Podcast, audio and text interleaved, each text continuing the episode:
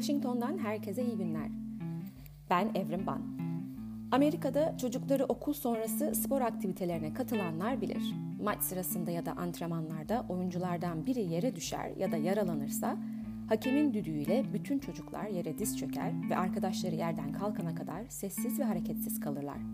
Bu bir nevi yere düşen ya da sert kontak sonucu yaralanan sporcuya destek vermek için yapılır. Buna İngilizce'de spor dilinde taking a knee denir. Profesyonel Amerikan Futbol Ligi karşılaşmalarında bir takım gol attığında touchdown yapan yani sayıyı kazanan oyuncu yere diz çökerek hem zaferini kutlar hem de yerdeyken oyun devam etmez. İşte bu gelenekten esinlenen Amerikan futbolu oyuncusu Colin Kaepernick iki bin on altı yılında San Francisco kırk dokuzlular takımında oynadığı sıralarda bir maç öncesi Amerikan marşı çalınırken yere diz çöktü. Amacı polisin siyahlara uyguladığı ayrımcılık, aşırı güç kullanımı ve adaletsizliği protesto etmekti. Ulusal marşlarda ayağa kalkmak dünyanın her ülkesinde bir gelenek ve aksini yapmak büyük saygısızlık olarak nitelendiriliyor. Kaepernick'in eylemi tartışmalara yol açtı. Başkan Donald Trump maçlarda diz çöken oyuncuların işten atılması duyurusu yaptı.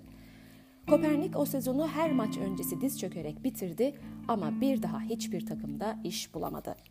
Amerika'da son yaşanan ırkçılık tartışmaları ve protestolarla diz çökmek ırkçılığa karşı mücadele hareketinin bir sembolü haline geldi.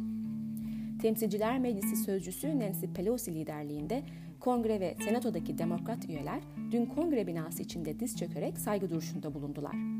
Bu daha önce Amerikan siyasetinde böyle üst seviyede şimdiye kadar eşi benzeri görülmemiş bir durum.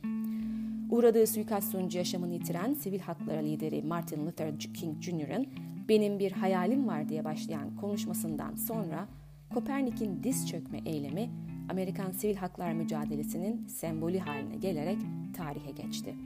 Sevgiyle kalın.